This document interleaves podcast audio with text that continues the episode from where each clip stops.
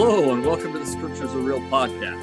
This is the podcast where we talk about elements of the Scriptures that have made them real to us or that have become real to us because we believe you can get more power out of the Scriptures when they're real to you, and we need all the power we can get. I'm your host, Kerry Muhlestein, and I'm thrilled to have with me as a guest today one of my good friends and colleagues from work. Uh, this is Brad Wilcox, uh, who is currently serving uh, as the, I believe, the second counselor in the Young Men's Presidency, the General Young Men's Presidency, but he's here on my podcast not in that role, but as a professor of ancient scripture because we teach in the same uh, college, and uh, and just a, a, wonderful guy who uplifts me every single time I'm around him, and who has a way of seeing to the core of important matters and recognizing what's important and what we need to focus on. And uh, and a way of explaining that so well. So I'm thrilled to have you with us. Thank you for being with us, Brad. Thanks, Kerry. Anytime I can teach with you, I am happy. Yeah, well, then we're both happy today. So, uh, what else should we know about you, Brad? Oh, I guess it's good to let you know that I have a wonderful wife and and uh, just a wonderful family. I've got four great kids and nine grandkids, and some of them are in the other room right now playing hide and seek. So if it gets a little noisy on this end of things, just know that grandpa and grandma are babysitting. Uh, well, sorry that you're missing that. I, my grandson's actually downstairs playing uh, right this moment as well. So we should have mostly because his dad's trying Kerry. to get him to clean up. Yeah, we should have. his dad's trying to get him to, to clean up, and that became hide and go seek because he was hiding from cleaning. But anyway, that's okay. so anyway, well, it's it's good to have you with us, Brad.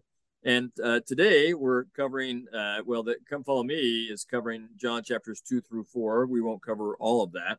Um, but I uh, asked Brad to come on just because uh, there's a topic in there that I think is it's particularly meaningful to me uh, and very real to me. But I think a lot of times members of the church kind of struggle with it. And I know Brad gets this concept. So uh, we can start out. You can take us anywhere you want. We don't have to start here, but at some point we're going to talk about being born again. But we'll start wherever, however you want. Brad, what would you like? No, let's about? dive in right there in chapter three of John. Let's talk about what it means to be born again.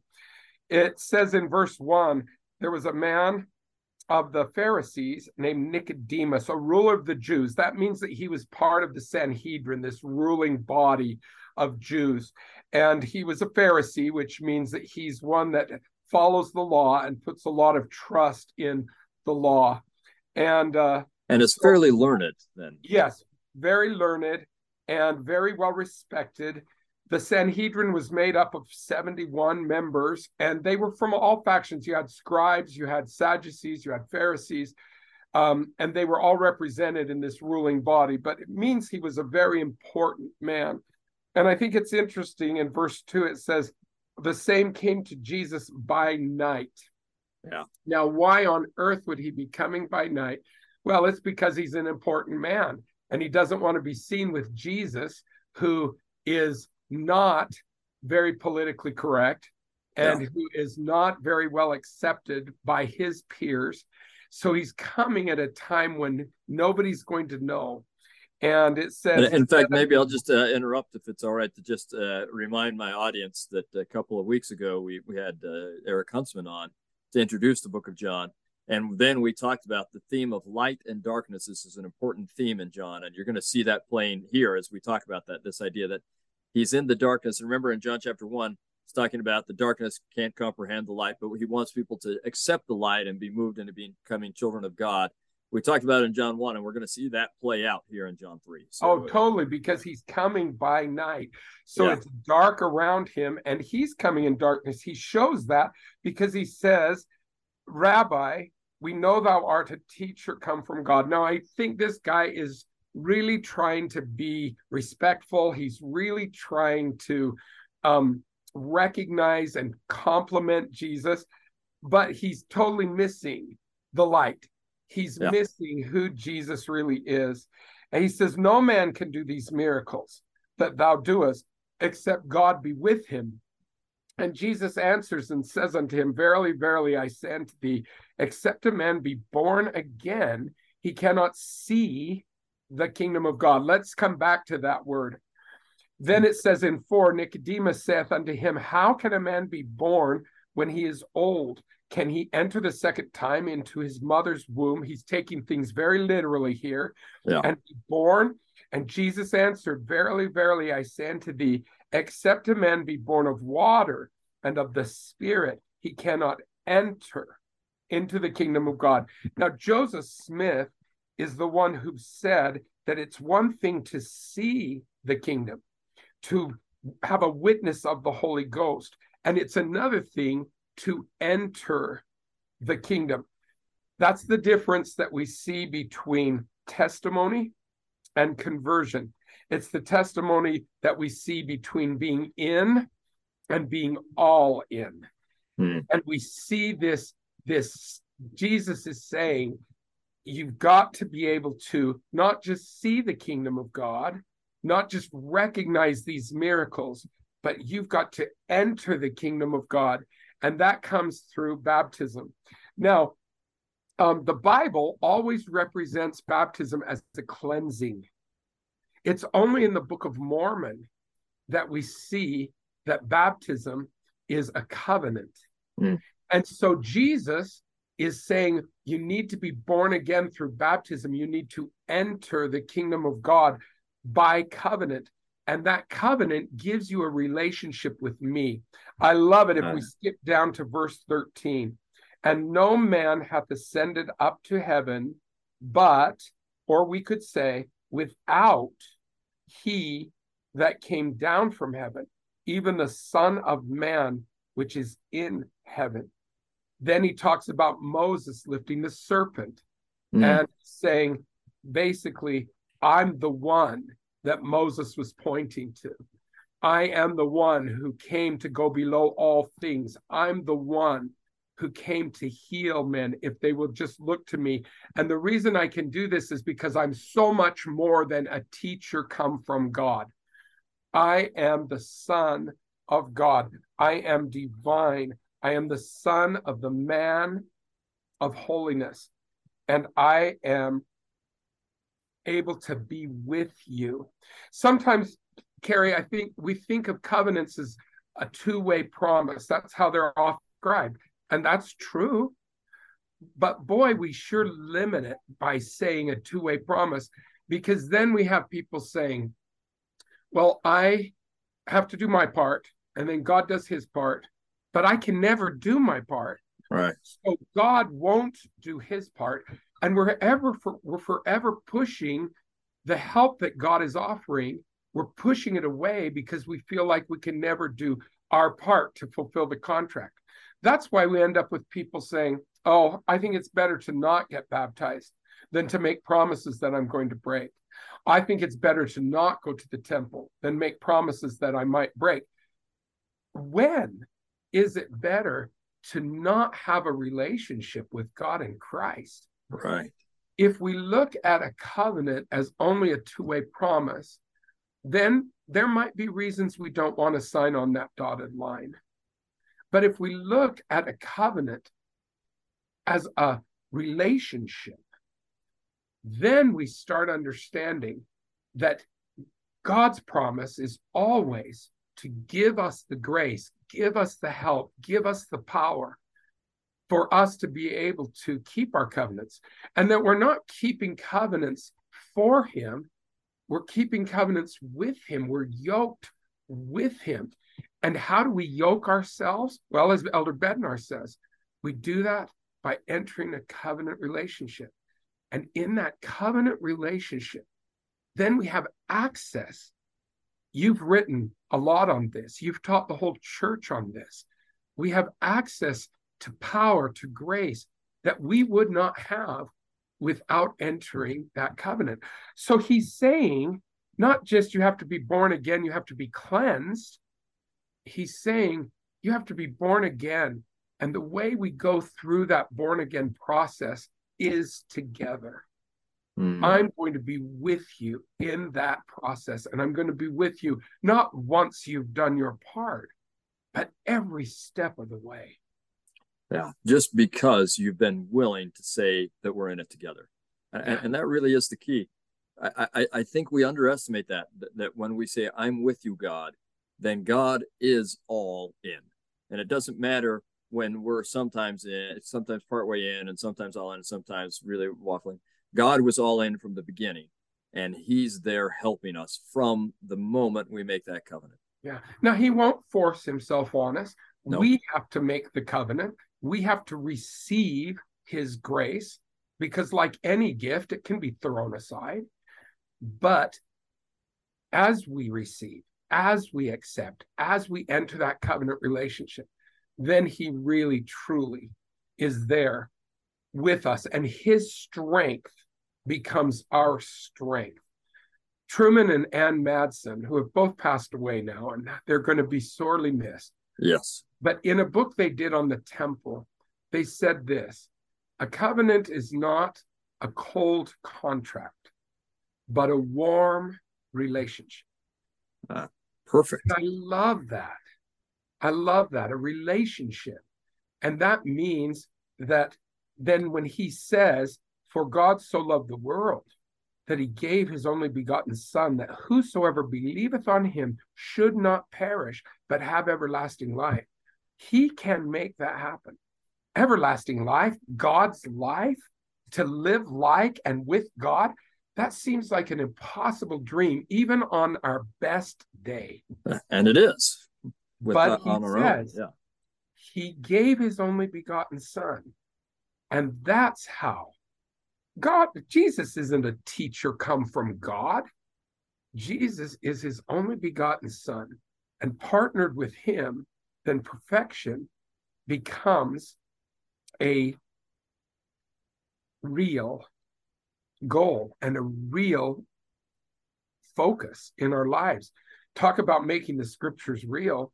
It says in 17, for God sent not his son into the world to condemn the world. He didn't come to push us down. He didn't come to, to put us in our place, but that the world through him might be saved. Yes. And how do we know that? I mean, how do you know that that's real? Where's our proof? Well, Alma would say, put the seed in the ground and see if it grows. Yep. Brad says to his students, well, put gas in the car and see if it goes. You know, if you put water in the tank, it's not going to go. Yeah. But put gas in the tank and the car's going to go. But whether it's seeds or cars, I think Jesus is telling Nicodemus here, live as I live and see if it doesn't bring you from, as Eric said, from darkness into light. Look at verses 20 and 21. For everyone that doeth evil hateth the light, neither cometh to the light, lest his deeds should be reproved. But he that doeth truth cometh to the light. Wow, that's where you know it's real. Yeah. If you can live like Jesus, if you can try to enter this covenant and renew that covenant, then you see, is it bringing light into my life or is and, it not? good. And and are you feeling more attracted to the light or not? Right. I, th- I think that's also one of those things that if, if uh, you're doing this and it makes you start to, and this is kind of some of Alma's words as well. If it makes you rejoice in the light or light begins to become delicious to you, then you know that's a good seed because the light is bringing you to more light. Uh, it's wonderful. And then you're seeing the effects. Not many of us can explain the atonement, but we can see the effects of the atonement. Not many of us can just, you know, we have a hard time defining grace, but we can see the effects of God's grace, Christ's grace in our lives. And one of those effects is that we can be changed. If mm. God didn't require faith and repentance, there would be no desire to change. I mean, think about your friends who've chosen to live without faith and without repentance. They don't want to change. They want God to change. They want the church to yeah. change. But then God gives us covenants and he gives us the gift of the Holy Ghost because without those, there would be no way to change. I mean, we're recording this in mid January, and most of the world's already broken their New Year's resolutions. Good point. So, willpower is not enough. My mom used to always say, since our name was Wilcox, she'd say, Where there's a Wilcox, there's a way. And I mean, it's cute. Yeah. We used to say it together, but it's wrong because all the will and Wilcoxes in the world isn't enough. We have to have access to his power, and we gain that through covenant. We gain that through the Holy Ghost. And then ultimately, he asks us to endure to the end because that's how we see the changes become more than cosmetic changes, more than just a change. Like those shows on TV where they take some lady out of the audience and take her backstage and cut her hair if her hair's long, curl her hair if her hair's straight, bring her out on stage, and everybody goes, Oh, oh, she's changed. No, that's not the change that God's interested in. He's interested in changing our hearts, changing our natures, changing what we desire, changing what we are motivated by, taking our old heart and replacing it with a new heart, a pure yeah. heart.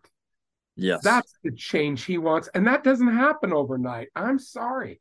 You can go to a motivational fireside and come out and say, I am going to be the best dad in the world. And two minutes later, you're yelling at one of your kids. yeah. Let, us talk I, about that for a uh, not, I mean, not necessarily the yelling at one of your kids, but that, that, that desire to change. And I think it's real. So uh, sometimes I think members of the Church of Jesus Christ of Latter day Saints sometimes struggle with this whole being born again concept. In fact, um, I'll just tell you a story that that keyed me in on this once. I mean, I was already keyed in, but even more so. Uh, I I teach like in all my classes, but especially the Book of Mormon talks about being born again all the time. Um, and so I was in a Book of Mormon class where I was talking about being born again a lot, and I had my students write a paper on it. And uh, you know, started with Mosiah 27 and so on, and uh, he's talking about being born again. One of my students relayed this story. He said he was working in the MTC, oversaw the call center they had back then, where missionaries who were being trained would uh, call people who would uh, send in a, a, little referral card saying they'd like to learn more. And this one missionary made a call, and this uh, and the, my student was monitoring it, and he he got a woman who said, "Oh, that was my daughter who sent that in, and it was an adult daughter. She's passed away. I'm here cleaning out all of her stuff, but I'm really upset that she was interested in your church because you don't believe in being born again." And this missionary said, Well, that's true. We don't believe in being born again. But, and then he was going to explain some things we believe. And and my my student was like, Hang on, actually, we do believe in being born again. Yes. and and and so that's just kind of an ex- example of I, I think some some of us struggle with this, and that might be part of the reason might be because of what you're talking about. Um, you know, I, I read in King Benjamin's sermon, and then it says that the people have no more desire to be to, to do evil. And we read that and we kind of feel like they probably felt that way and, it, and it, they all felt that way forevermore. And I doubt it, right? I, and I ask my students and firesides and stuff, I say, have you ever been in a situation like that where you felt the spirit so strongly that, that at that moment you said, you know, I just want to be good. I don't ever want to do bad again. I know I've felt that a number of times. And then I often say, and then I'm driving home from the fireside and someone cuts me off. And sometimes that's about as long as that feeling lasted, right? Except for I think not really. I, I might not stay at that level but I have been changed. And if I if I don't just give up, if I keep pursuing my relationship with God, then that that change will be incremental and then I'll get another one, another one. So I often say it's being born again is both an event and a series of events. And for my students who like literature, I say it's a series of fortunate events. Um, but uh, I, I, think it's it is it's something that happens, but it's it has to happen again and again and again, but it's real. Our natures really, truly are changed by Christ so that we are different than we were before that change. Yeah, I think anybody who thinks that the people of King Benjamin never again made a mistake or had a bad thought because of this change in their hearts, they're not understanding the purpose of life. Yeah. They're not understanding the challenges of temptations and mortality. And human nature. Yeah, our yeah. fallen nature. They're just not understanding that. But I think the people of King Benjamin had a change in their desire. Yes. So instead of desiring those things, they didn't desire it anymore. So then when they slipped up, and they probably slipped up just like we do. Yeah, they're they're they're fallen beings, so they probably had at from time to time fallen desires creep back in, right? But they didn't want to.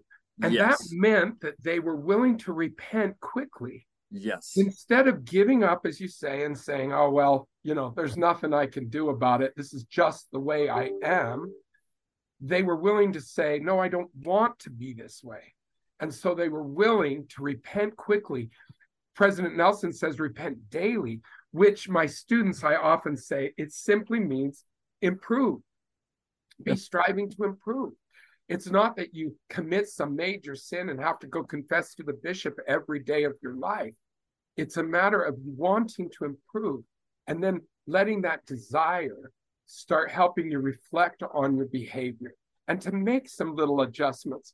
You know, people often record the minute, the doctors and nurses can record the minute that you were born, but ask the mom how long it really took. Good question. I mean, ask her how long it took not only did it take nine months, but how many days of labor did she go through? Yeah. So, yes, being born is an event.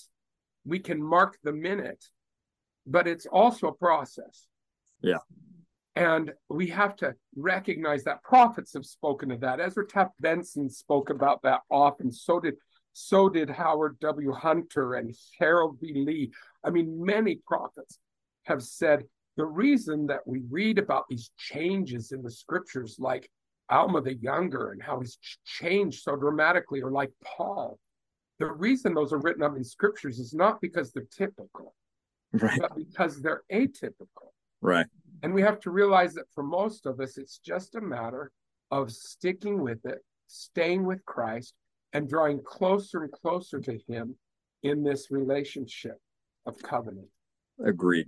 Now, and I think you know we can look at like the the Paul or the Alma the Younger uh, kind of stories, and and in my view at least, we all we probably all experienced that in a much smaller scale, much smaller degree, but but still just as real, right? So maybe I can share uh, another example. I can remember a time I was uh, in a class at BYU Hawaii, and and someone who talked about forgiveness a lot came in and, and was doing. Uh, it, they wanted him to teach different classes, so he came in and taught my class that day on forgiveness. And um, and he was talking about how if you're having a hard time forgiving someone, uh, that you should pray and ask for help. And there was a girl on the back row who raised her hand, um, and I knew she'd been through some tough stuff. And she said, "Okay, what if I'm having a hard time forgiving someone, and I I I, I keep praying, and then one day as I'm praying, I'm able to forgive them. Is it really me who forgave them, or is it God or Christ that forgave them?" right? And and the teacher wasn't quite sure how to handle it. He kind of changed subject and went on. But I thought the answer is is yes and no. It's not the old you that forgave that person, but it is you. It's a new you, a new you created by Christ that had a capacity that you didn't have when you woke up that morning. The capacity to forgive that person. That's a new you, a new creature in Christ created by his atoning sacrifice. And that new you can forgive. And that may not be quite as dramatic as Paul or Alma the Younger, but it's just as it's the same thing and it's just as real and just as important, right? And and and we're all going to have that in in one degree or another again and again if we really are pursuing this relationship we're talking about. We will have things we've struggled with, like you said. Maybe you've you've had some desires for something and then you just don't desire it anymore and it might creep back a couple times and then you say no I, I don't really want that and and but it's a changed you it's a different game because you're changed, or maybe you just have greater capacity to love, or whatever it is. That's a real experience of being born again, and you just have to have it a thousand times and keep having it all the way to the end of your life. As you say, endure to the end. I mean, if someone thinks that we're going to be done struggling before we die, they don't get this, right? But uh, but hopefully, we're having these little born again experiences for our entire lives. Yeah. And we don't always see them in the moment. We all want change to happen quickly. I mean, I want somebody to wave a magic wand and say, poof, you just lost 20 pounds. I mean, that's what I want. I want it yeah. fast and I want it easy. I want yeah. it Harry Potter style. Yeah. Some kid wrote me a letter from the MTC and he said, Where's God? Where's God when I need him the most? Why has he abandoned me? I wrote him back and I'm like, What are you talking about? You're in the MTC. I mean, God lives there. What do you mean, where's God? He's right there. And uh, and he said, Well, I have been here for three weeks and I still don't speak Spanish. Do you see what he wants? Yeah. Poof. Yeah. You speak Espanol, poof, taco, burrito, enchilada, poof. I mean, he just wants it fast. Yeah. So I wrote him back and I said, Hey, you're doing fine. You didn't learn English as a baby in one in three weeks You had to do a lot of listening and a lot of trying. You're just doing fine. Just hang in there. Well, he writes me back and he says, Don't we believe in the gift of tongues? I mean, do you get what he's saying? Yeah. I want it yeah. fast. I Yeah. want to change and I want it fast. And I wrote him back and I said, Yes, we believe in the gift of tongues. And sometimes that's instantaneous, but in most cases, it is a gift that happens over time. Time becomes the medium through which the power of Christ's atonement is made manifest in our lives. Time becomes the medium. And there isn't a day when he doesn't speak Spanish, and then a day when suddenly he speaks Spanish fluently. There's just going to be a time when he finally wakes up and says, Gosh, I sure speak it a lot better than I used to Yeah. when I was in the MTC. Yeah. And I'm still not perfect, but I'm learning and I'm growing and I'm getting better.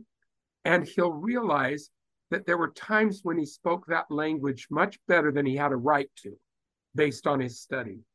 And times when he understood what people were saying much better than he ever had a right to. And then he'll realize I have experienced the gift of tongues. I have felt divine help in this process of change, but it hasn't happened overnight. Oh, that's good. That's that's beautiful. Thank you.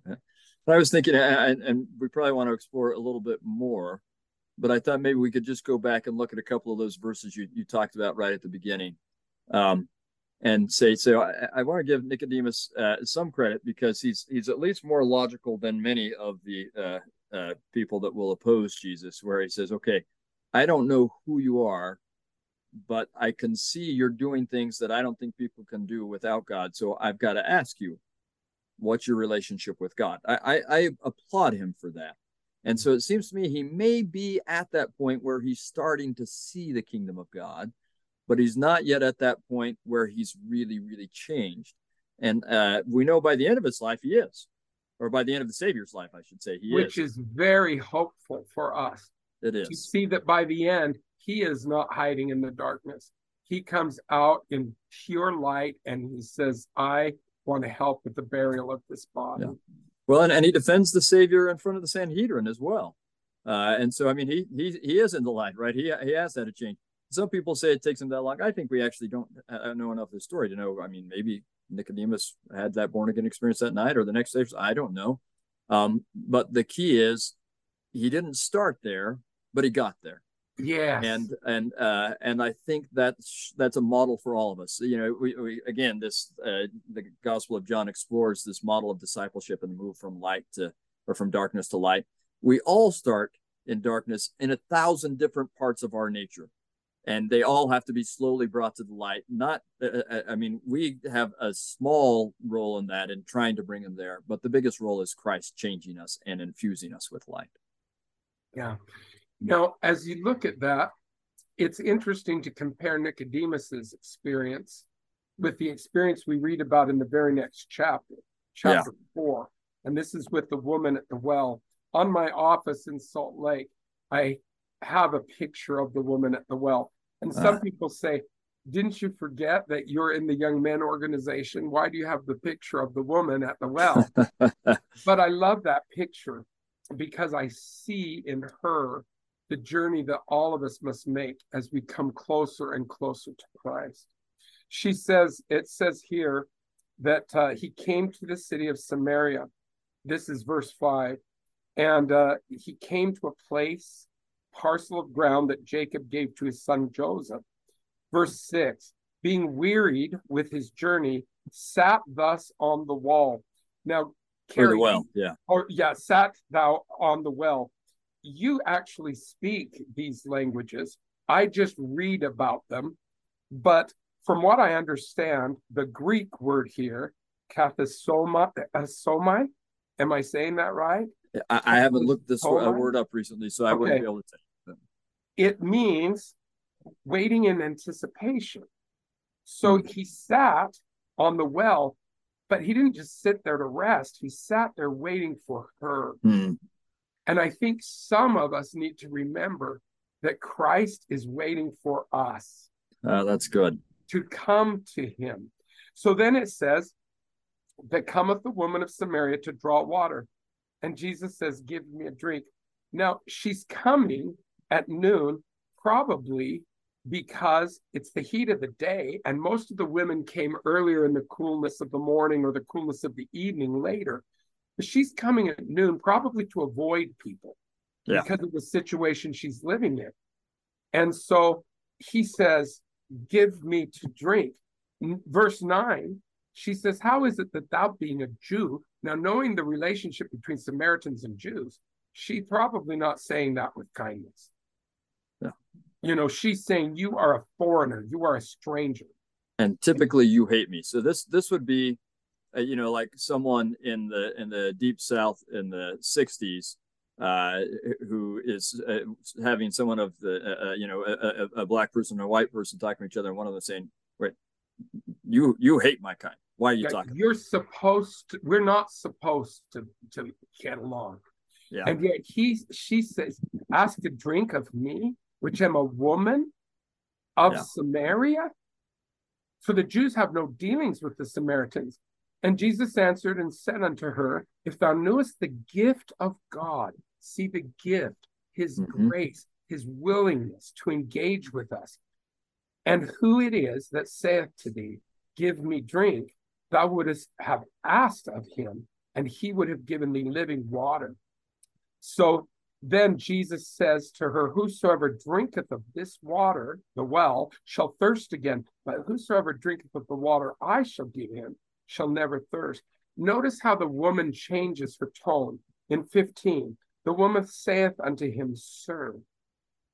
She went from calling him a Jew, a foreigner, a stranger, and now she's calling him with a term of respect.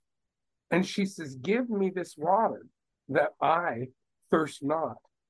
And then he talks more about what he has to offer her and tells her how many husbands she's had and that the man she's living with is not her husband.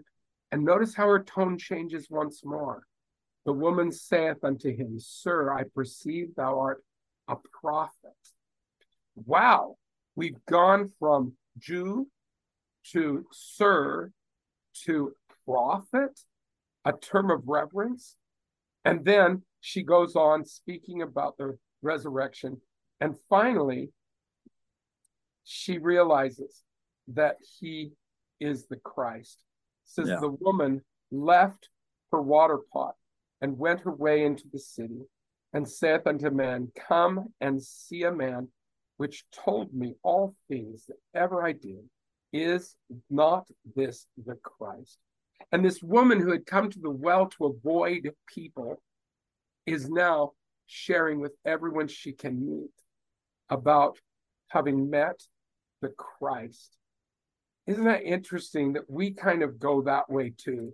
Sometimes we look at Christ and he's very far away. He's a stranger to us. But then as we come to know how much he knows us and what he's offering us, then our term changes to sir or it changes to prophet. And we start recognizing more of who he is. And ultimately, we find what she found. And we realize that he is the Christ, the Son of the living God, and that we can have a relationship with him I think that's kind of part of that born again process is just coming to know him and know him on a more intimate and more deeper level and let this relationship blossom that's that's beautiful uh, beautiful. And one of the things uh, i think that's worth uh, throwing in there a lot of people talk about how luke is the gospel where the, the savior focuses on gentiles and women and, and kind of these people you wouldn't expect him to. But here in john and and uh, i believe this is the first time we have recorded. He may have done it before this but it's the first time we have recorded that he says he's the messiah right?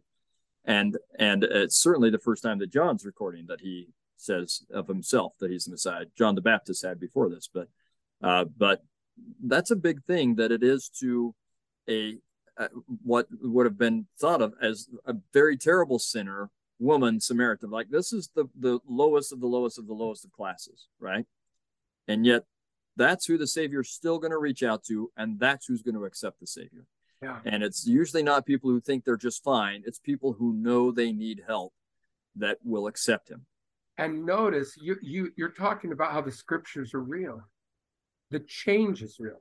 Yeah. She hasn't just accept I mean you can see right in that in that chapter you can see this change. Yes. This complete change uh, of who she is. And when we see that change in her, then we can start recognizing some of those changes in us as well. Good. Very good. And and one of the things I think we can, uh, for, sometimes we're in one or, or, two categories that hopefully we can uh, relate to this story. Sometimes we feel like we're the the people who are beyond hope. We're the outcast. We're the people who are, are beyond hope. And yet, look at what happened with this woman who was a person who would typically be thought of as beyond hope, right? Yeah. Sometimes we think we're just fine. All is well in Zion. We're, we're doing just fine. And, and in that case, then we probably need to start to identify more with her in terms of recognizing that we need help.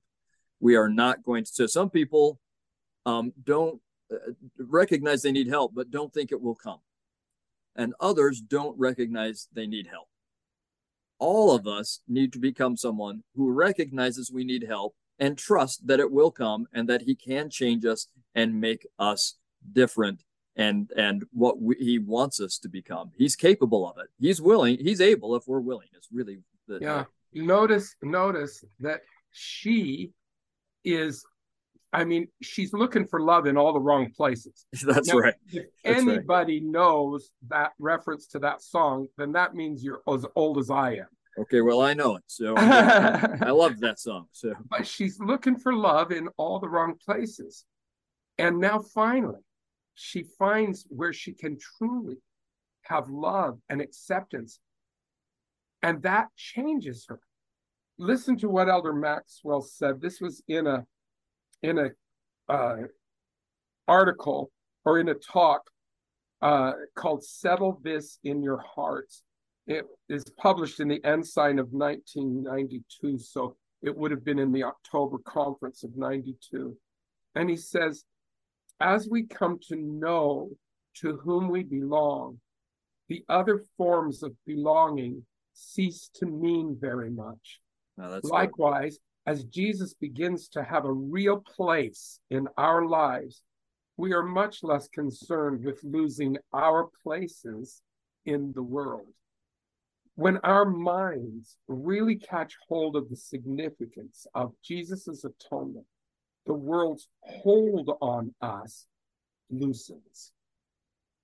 That's powerful. Now, tell us the, the, the name uh, of that and, and who gave that talk again, just so Neal A. Maxwell. Settle this in your heart.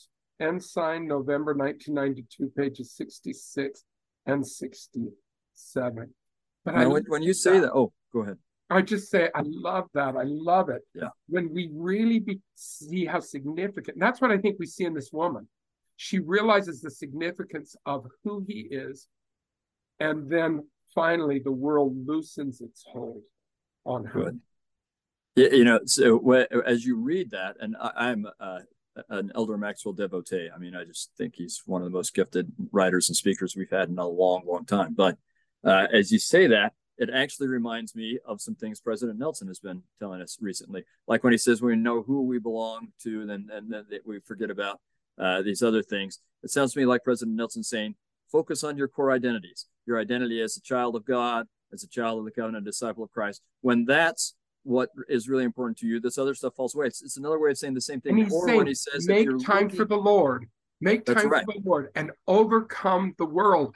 I right. mean, he's giving that same message. Exactly uh, we right. Saw Nicodemus begin that process. We saw the woman at the well begin that process. I, I couldn't agree more. I couldn't agree more. And and and, and this idea that uh, uh, when we quit looking at, for love in the wrong places, in some ways, right? When we quit looking to the world to to satisfy us, right? And as he said, the world teaches us that I think and it's power, popularity, us. possessions, and yeah. pleasures and of the flesh. validate us. Yeah. yeah. When we think that's where we're going to find joy, we're we're we're looking for love in the wrong places. When we when we quit looking there and look to Christ, and and, and say thou art the messiah right and we go and tell other people then we've found love in the right place then we really do find the rest and the joy that president nelson was talking about so it's it's wonderful to hear uh, that this is a message that's being taught by John the Apostle, by Elder Maxwell the Apostle, by our senior apostle right now, President Nelson, and we could probably find that message in a hundred other apostles' teachings. Um, it's it's clearly a message we really really need. Yeah. Well, let me let me just conclude by sharing a story about when I was in high school. I joined the debate team, and Kerry, it's not because I was any good at it; I was lousy at it. But some girls talked me into it. Yeah, they, they, they can do that, can't they? Oh my gosh, Brad, come join the debate team. You can hang out with us. And there I was. Oh, yeah, great.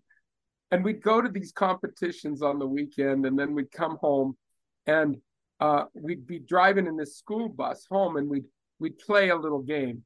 We'd, you know, to not be bored, we'd turn our knees to the center of the aisle put our, clap our hands on our knees, clap our hands, click our fingers, and then get a little rhythm going, a little pattern. And then when you clicked yeah. your fingers, you were supposed to say somebody else's name or somebody else's number. Oh yeah. You remember? We called it yeah. Matthew, Mark, Luke, and John. Uh-huh. But I don't know. Some girl in my class the other day said, "Oh, that's big booty." And I said, Well, we called it Matthew, Mark, Luke, and John. So we are obviously more spiritual than you. Yeah. yeah. Um, My daughter has called it big booty when we checked out. I'm like, oh, that's that's not how I called it. okay. I know. Yeah. yeah. So um we we play this game and I'd get into it and I'd think, oh, I'm gonna win because every time somebody would mess up, they'd go to the back of the bus and you'd move forward. Yeah. The goal was to get to the front. Well, I'd be moving forward and I'd think, I've got it, I've got it, I've got it. And then somebody would call my name call my number, and I'd freeze. I mean, all you have to do is say two, three, yeah. nine, seven, six. I mean, that's it. Yeah. I'd freeze, and then I'd get sent to the back of the bus.